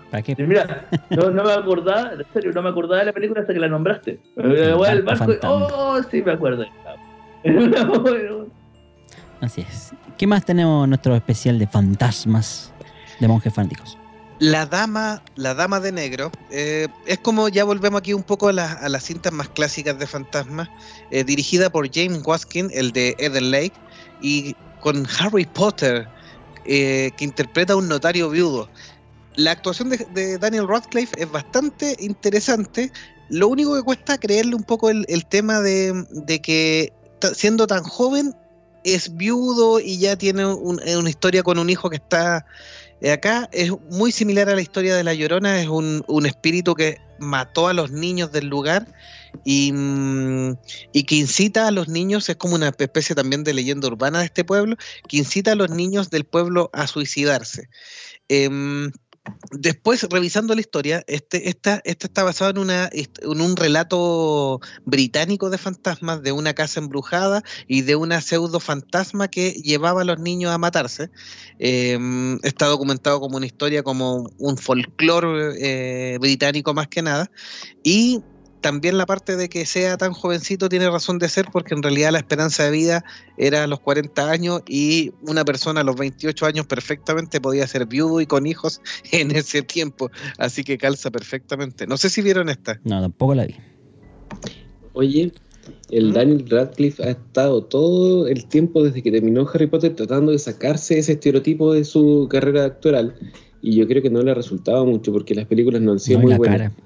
Es que es que tiene cara de Por Harry eso, Potter, pues, No, si fuera de broma, es que Potter, en esa película, yo me acuerdo de las promociones que hicieron a esa película de La Dama de Negro, y intentaron como avigentarlo, dejarle una barba así como media sucia, como que le llaman esa, como que no es larga, pero tampoco es, pero se nota. Eh, ponerle lentes, claro, ponerle una ropa antigua, así como tratando de gran señor, y sin embargo era como un cabro chico con ropa gigante. Entonces, eh, eh, como dices tú, es la misma cara de Harry Potter, es ver a Harry Potter, pero con, con ropa gigante, con ropa más clásica. No, no, no me calza. Pero no la vi, así que no puedo opinar ahí qué tal. Se, si se, que, que dice que ha tenido buena Me actuación interesó, igual. sí. Me interesó la película, debo decir. ¿Por Harry? Creo que la voy a buscar, la voy a piratear. Sí, sí. Pinku también dice que, que tú, tú, tú nos dijo, la dama de negro está piola. No es la media huevada, pero me gustó. Claro. De hecho, comentaba. Que más bien una de aburrimiento. claro. De hecho, comentaba Pinco hace poquito que, que le habían censurado a hartas películas la, la mamá y no sabía por qué. Cuando en ese tiempo los papás nos censuraban mucho lo que veíamos en la televisión, te diré. No, yo agradezco a mi madre, cero control parental, pude ver un montón de weas antes que todo. Por eso como está. Gracias. Eso. Es lo que pasa, padres. Mm. Cero control parental. Eso explica Claro. todo. Eso Cero, pasa, weón. padres Sí. millennials, y dejan que los niños vean cualquier cosa. Mi abuelita, mi abuelita me enseñó a ver películas de terror, weón. Mi abuela, mi abuela se sentaba a ver películas de terror en la noche y yo el único nieto al lado de ella viendo la película. Pérez nos dice que la dama de negro en México la tenían como obra de teatro. El actor tenía una voz súper profunda y ponían de fondo gritos de mujer. Dicen que acojonaba un montón. Es que el teatro es distinto, pues aparte que tú en el teatro puedes generar una atmósfera más oscura y negra. En una película, si estás sentado en el día en tu casa, por ejemplo, tomando eh, una comida, un almuerzo o en la noche, una cena, pues, eh, nosotros le llamamos 11 cenas o una comida entre las 7 y 8 de la noche, eh, en realidad no, no tiene ningún tipo de ambiente ah, aco- eh, desolador, entonces como que no, tampoco te llama a ser una película que te inspire miedo, creería yo, ¿no? Como- me tinca que es como la, la historia de nuestro folclore nacional, la, la rubia de Kennedy. Está la, est- Ya- está ya esa película, po. la rubia de Kennedy. Me tinca que esa- ese mito murió con los taxistas. Porque el, ahora con los Uber, a ningún Uber lo han llamado, weón, en Kennedy para pararlo, weón, en que se lo pare una rubia, weón, y después ¿Perdón, que desaparece. dijo que se lo pare quién? Weón, ¿Qué dijo? Una rubia. Una rubia. No, hombre. Estoy degenerado, Tú dijiste weón, eso, estoy hombre. de un mito del folclore nacional. estáis Oye, pero si hicieron weón, una película de ese mito, hombre, que se llama La rubia de Kennedy. Y eh, fue pésimo, po. Pa- Aparte que la rubia ahí, que, que era la protagonista. No, no, no hable más de la, de la muerta. Sí. No, es que yo- a mí me, a mí me gusta. O sea, eh, la, eh, la- esta niña Goich, ¿Goich era el apellido? Carolina Fadi. Yo la encontraba muy buena actriz. La Carolina la- ya está matando a la Me equivoqué de- Eso, eso hay que matarla, pero por me otra cosa. equivoqué de, de final, perdón. Discúlpeme, Cita Fadich, eh, que está en el cielo. No, yo la encontraba muy buena actriz, pero lo hizo pésimo en esa película, muy mala. Aparte que justamente era como, era como que te contara la historia un- el, el taxista de turno, pero la, la vida es en el cine, era muy mala la, la, la rueda de Kennedy. ¿Quién se creía esa weá de la rubia de Kennedy? po? Si era, era una weá que inventaron los taxistas para tener más gente, más clientela, weón, no en, ese, en esa arteria de Santiago. No, y era solamente en ese puente ahí en Kennedy, po, en la avenida, por eso se llama la rueda. Y Ahí nomás la aparecía. Ahora, eh, yo cuando trabajaba de noche veía hartas rubias, pero no en Kennedy. y no paraba porque, porque después terminaba ahí en pelota. Así que mejor. No le vamos a preguntar Claro. dónde andaba, señor. no te voy a preguntar, No, no weón, pregunte, qué weá no trabajáis, weón. No pregunte, no voy a dar nombres ni, ni direcciones para no involucrar más personas. Adiós. Había un montón de rubias que tenían este Claro, gorro que más o tenía. menos. Mm. Pucha, a- Si, si me lleva Algún día cuando quieran hacer películas LGBT, así, vamos, tengo un montón de anécdotas así interesantes, incluso de- después de una vuelta de una ex ahí, que me pasó por intentar hacerme lindo. Adiós. Pues vamos a los fantasmas. La siguiente, la siguiente película de fantasma es ya terror, terror. em, Mama del 2003, dirigida por Andy Muchetti. Em, y aquí nos cuenta la historia de dos hermanas que son adoptadas por su tío Nicolás, o sea, interpretado por Nicolás Coster Wardot, el de em, Game of Thrones. Game of Thrones. y Jessica Chastain, y, que se habían perdido en el, en el bosque un tiempo. Eh, y tienen el fantasma de su madre dando vueltas y también tratando de recuperarla. Muy en la onda de La Llorona, pero esta película la encontré mucho más eh, atractiva como película de terror y más efectista. Y es el fantasma de su mamá que se niega a abandonar este mundo sin llevarse a las niñas. ¿Dónde están mis hijos? Otro clásico que eh, yo- El mito, el mito de la llorona siempre se da para poder, eh, ¿cómo se llama?, transformarlo y de distintas maneras. Además que es un mito bastante como internacional en realidad. En muchos mucho, mucho folclore de muchos países eh, el se personaje repite. se, se Sí, se exportó repite. literalmente a nivel de, a nivel de folclore y se va repitiendo con distintos cartas, ¿cómo se llama?, matices, eh, dependiendo del país, de la nacionalidad, de lo que esté escuchando, ¿cachai? Ahora como película, yo me acuerdo de esa película, juego, yo la vi. Buena película, en realidad, me entretuvo. No fue un Oscar, como, siempre digo, pero me entretuvo harto. Eh, y sí, tiene, tiene algunas semejanzas con La Llorona. En realidad, La Llorona también para mí es un mito que ya como que ha perdido fuerza en estos últimos años. Ya no. Antes los chicos se asustaban con esa weá, pero ahora ya. ya nadie le da lo mismo. Yo creo que si se te apareciera La Llorona de verdad en la calle, decís, córrete, deja culiar. Entonces, como, no, no, No, la foto va al Instagram. Con la, con la camarita igual. Claro, una foto. Claro. Con aquí con La Llorona. Claro, un- en, en vivo. En vivo al Instagram.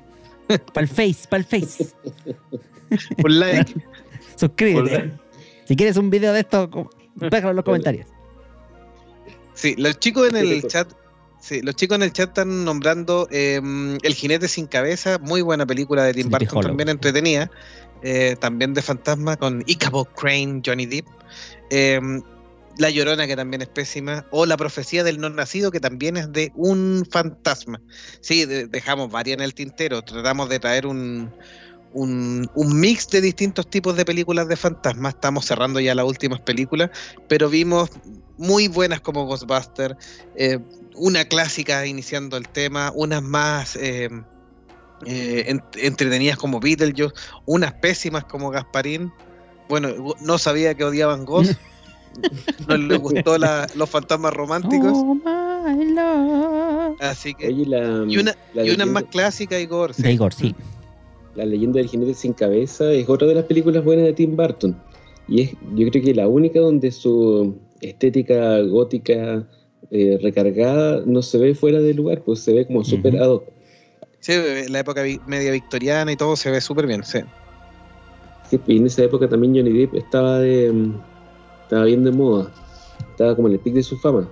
Ahora está bien Sí. de capa caída con estas acusaciones que tuvo, que sí, que le pegaba a la esposa, después dicen que la esposa le pegaba a él.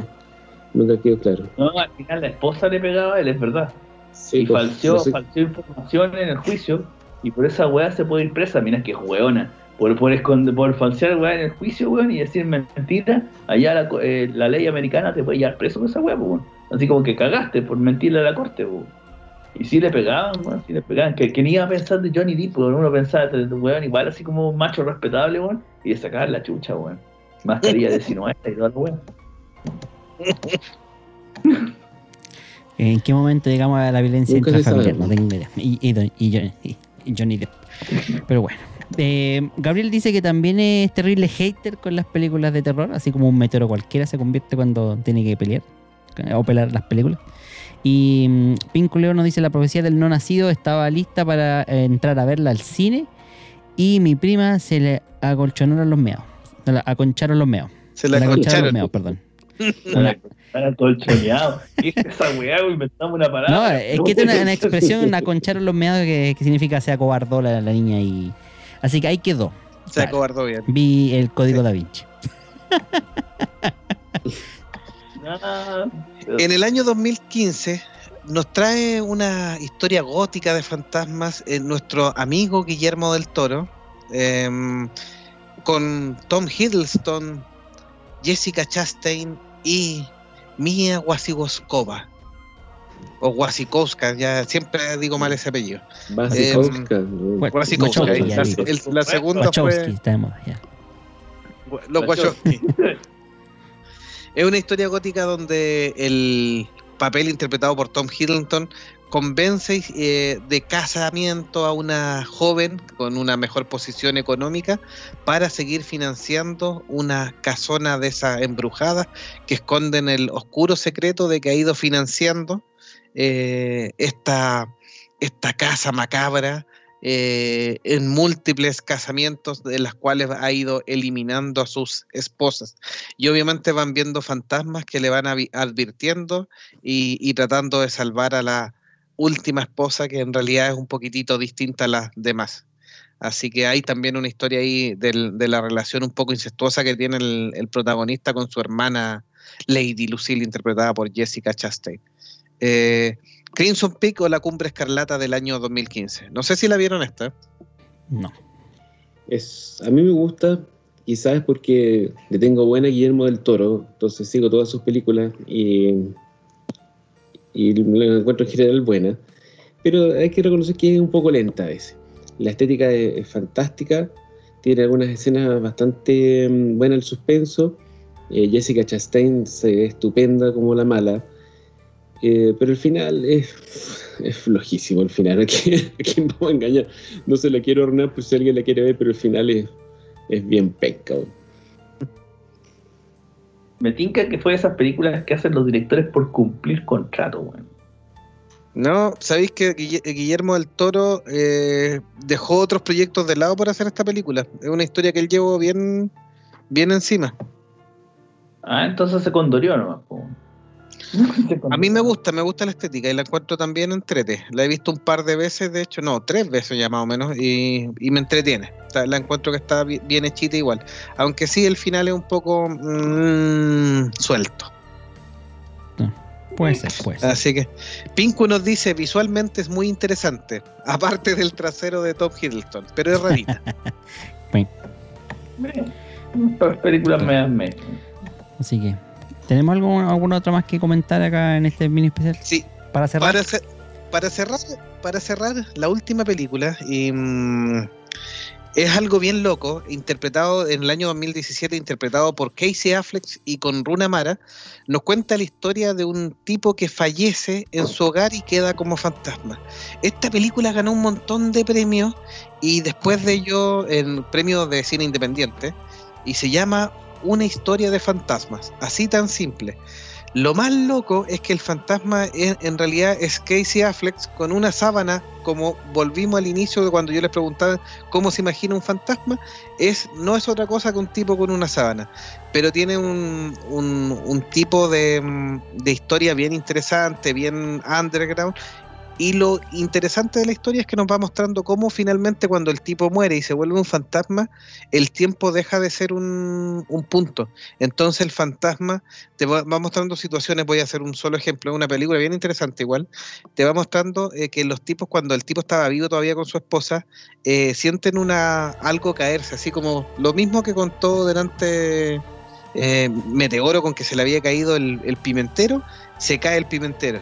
Y cuando después lo muestran y él ya está fallecido y todo, finalmente él cuando no tiene los límites del espacio, del tiempo en realidad, presente, pasado y futuro, es él como fantasma que logra mover algo y, hace ese efecto. Y, y su versión viva lo, lo- lo refleja. Una película bien interesante y lo más chistoso es que no se gastan, en- nos cuentan un muy buen guion, una muy buena historia y no se gastan en efectos especiales porque el tipo no es otro que fantasma que un tipo con una sábana En la cabeza. en la cabeza. Sí. Ganadora de Bueno, varios premios. No Sí, la había sí, visto, no la había visto, pero me- interesante. Me tincó harto, weón. No sé, esas weas pasan, weón, como la wea del pimentero y un montón de cosas más. Claro, eh, este weón es escéptico. Este weón de icónico es escéptico, pero porque no le ha pasado nunca nada, weón. Pero cuando te llegue a pasar, te vaya a cagar, weón. Te vaya a cagar y te vas a acordar de mí, weón. Meteoro, Meteoro, venimos hablando de esto hace 20 años. Ya estoy viejo, no me ha pasado nada, ya no me va a pasar. Porque no es verdad, entiéndelo. Hace que todavía no hay, algo no ha pasado todavía en tu círculo espiritual. sí, tengo que probar algunas cosas por las hierbas y eso, y afines. No, para nada, weón. si yo, he dedicado al tema fantasma gran parte de mi, de mi, de mi actividad de tiempo libre, precisamente, no tanto porque sea una para chiste, bueno, para, reírse como hemos hecho ahora, sino porque de verdad me ha tocado ver cosas así. Y es como, y de cuando era más chico me daba susto, ahora ya me da lo mismo, en realidad como de repente pasa alguna weá rara, es como que ya, ya otro weón más que anda perdido en el limbo. Pero en el, cuando, cuando era más chico, de verdad que daba susto, gente un niño, empezar a ver cosas que veía ahí en las películas de los cazafantasmas, ¿no? Pues, weón, ¿cachai? Empezar a ver de que las weas ocurren de verdad. Es como, como digo, tenemos muchas historias guardadas para el próximo episodio, pero créeme, créeme lo que dice Meteoro, créanlo. Así es. No, yo creo que a todos nos ha pasado alguna cosa. Es difícil de explicar que ahora creamos que son fantasmas o no, ya va de cada uno, ¿eh? de la experiencia que ha tenido. Así que lo vamos a ir dejando esas cosas más personales que vamos a compartir con ustedes, amigos del chat y de, de la transmisión en vivo que están ahí calladitos, pero viéndonos atentos en un próximo episodio. Así que ha sido interesante, aunque yo creo que estamos al dedo con las películas. ¿eh? Creo que hay películas buenas, buenísimas del, del género fantasmagórico que podríamos haber renombrado. No sé, yo por ejemplo me acuerdo de Los Otros, por ejemplo. No sé si ustedes vieron esa película. Los Otros, sí. Sí, sí, sí. No, esto es te, te demuestra, botón, elegimos 13 películas tratando de abarcar varios géneros y tipos, no necesariamente la mejor película, también habíamos traído Gasparina ahí para hacer la película odiada fue la del otra, día. Fue la anterior. Pero fue Ghost la odiada del día. Y, Oh, igual, igual de huevo los dos fantasmas, bueno, son tarados.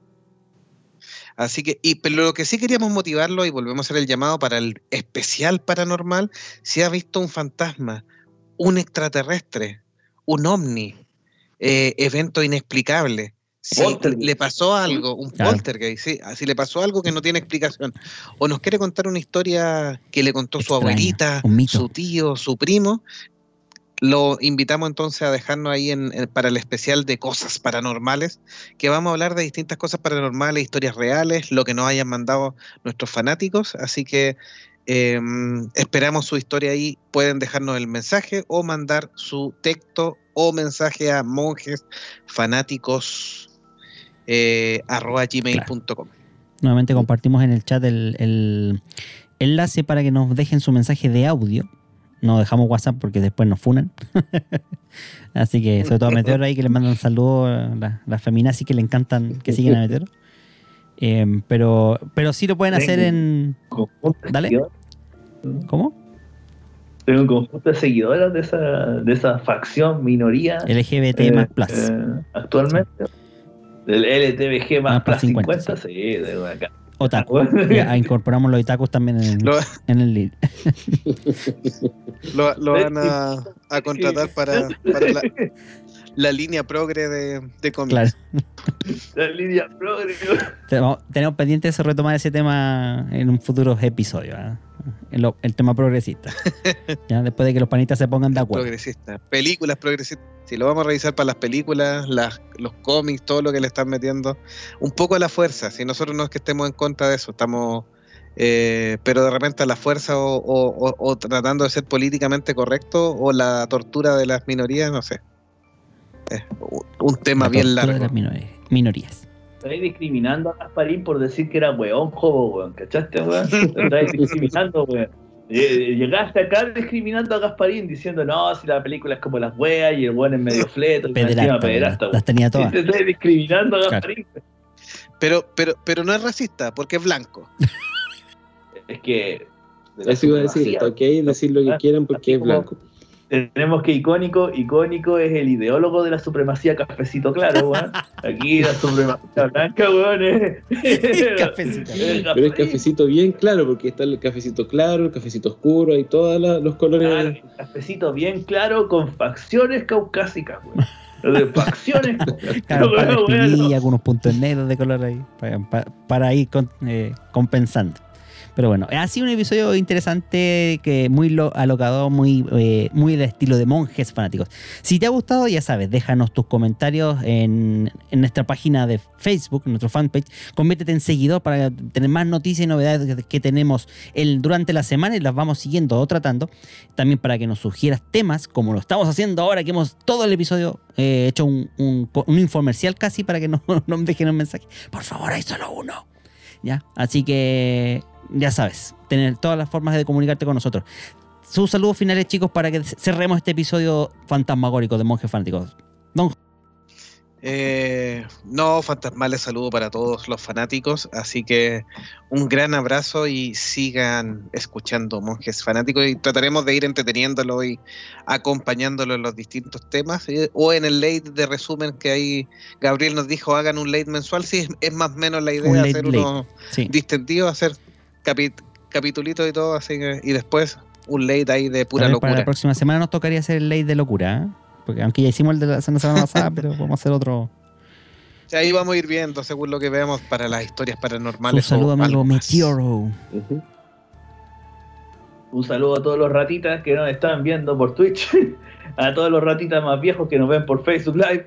Eh, vamos a tener un late. Le eh, personalmente le agradezco que haya sido también recibida la, la propuesta del late de los monjes, porque en realidad es una hueá mucho más relajada, mucho más sin pausa, Sí. mucho más que estar hablando. Puras seguidores tonteras. Mostaza te lo Eh, agradecen. ojalá hacer sus historias de fantasmas. Nosotros tenemos varias historias de fantasmas que contar. Bueno, excepto icónico, porque a icónico no le pasa nada porque es un robot. Entonces, como es un robot, no le pasa ni una. Entonces, cambio, a, los- los, a los seres vivos nos pasan estas cosas.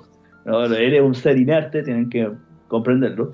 Es por eso que vamos a tener varias historias de fantasmas. Eh, cuy, y bueno, nos estaríamos viendo, escuchando a todos los en la próxima edición. Ah, un saludo también especialmente para toda mi eh, fanaticada afroamericana. La bandera confederada ya está encargada, eh, ya viene por, eh, por eBay, así que no se preocupen. Yo voy a buscar algo. Supremacía, café clarito, café oscurito.